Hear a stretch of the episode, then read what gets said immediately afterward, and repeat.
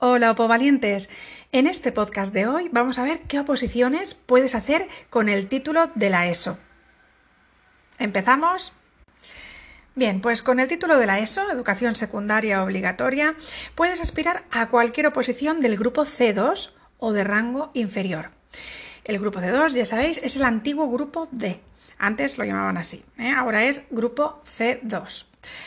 En el artículo 76 eh, del Estatuto Básico del Empleado Público, eh, del TREBE, del texto refundido del Estatuto Básico del Empleado Público, viene la clasificación de los grupos de funcionarios, ¿vale? Tengo vídeo de esto, o sea, tengo toda la ley, ya sabéis, en vídeo, tanto el TREBE como las leyes administrativas, la Ley 40-2015 y la 39-2015, que están todas completas y actualizadas y las podéis eh, ver tanto por YouTube, que ya sabéis que en la página principal del canal podéis acceder a las, a las, a las playlists eh, completas de, las leyes y también eh, podéis descargarlas en MP3 por menos de un café en, eh, en mi web repasandosinpapeles.com en el apartado productos. Tendréis que buscar repasandosinpapeles.com barra productos, donde los podéis descargar.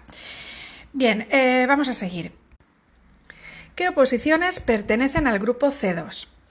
Bien, son oposiciones del grupo C2 las del Cuerpo de Auxilio Judicial de Justicia, por ejemplo, las de profesor de formación vial, también las oposiciones de auxiliar administrativo, ya sea del Estado como de las administraciones autonómicas, de los ayuntamientos, diputaciones provinciales y otras entidades locales.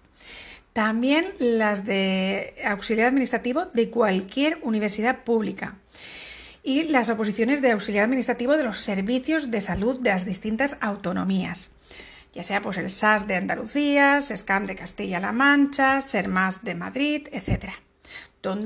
también podrías opositar para trabajar como celador, por ejemplo.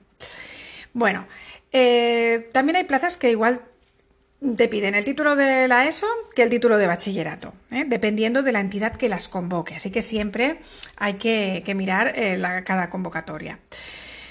Por ejemplo, pasa así en los de auxiliar de bibliotecas y archivos, policía local, bombero, etcétera. Por ejemplo, para una ciudad como Madrid piden para bombero el título de bachiller, ¿vale? O sea, eso, y hay sitios, hay, hay algunas oposiciones que depende de el organismo o la entidad que, las convoque. Así que siempre hay que comprobarlo antes de presentar tu solicitud para opositar. Más cosas. Eh, para los nuevos que acabáis de decidiros ahora a opositar y no sabéis bien cómo funciona este mundo de las oposiciones, comentaros que la solicitud para opositar a un determinado puesto se realiza cuando se convoca la oposición en cuestión, es decir, cuando sale la convocatoria.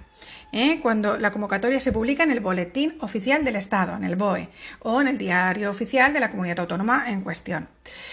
Es entonces cuando se abre el plazo para inscribirse, que suele ser de 20 días hábiles.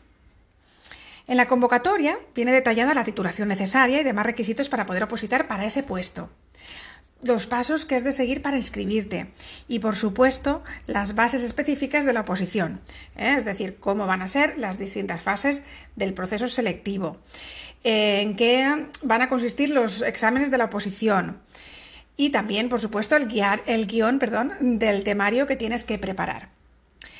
En fin, ya veis que hay variedad de puestos de funcionario a los que puedes optar con el título de la ESO Así que solo tienes que analizar cada una de ellas y, buscar la oposición que más se adapte a ti. Y a continuación, pues, ponerse a prepararse cuanto antes, que seguro que con mucho esfuerzo vais a conseguir esa plaza que os está esperando. Venga, un besazo, valientes. Nos vemos en el siguiente podcast.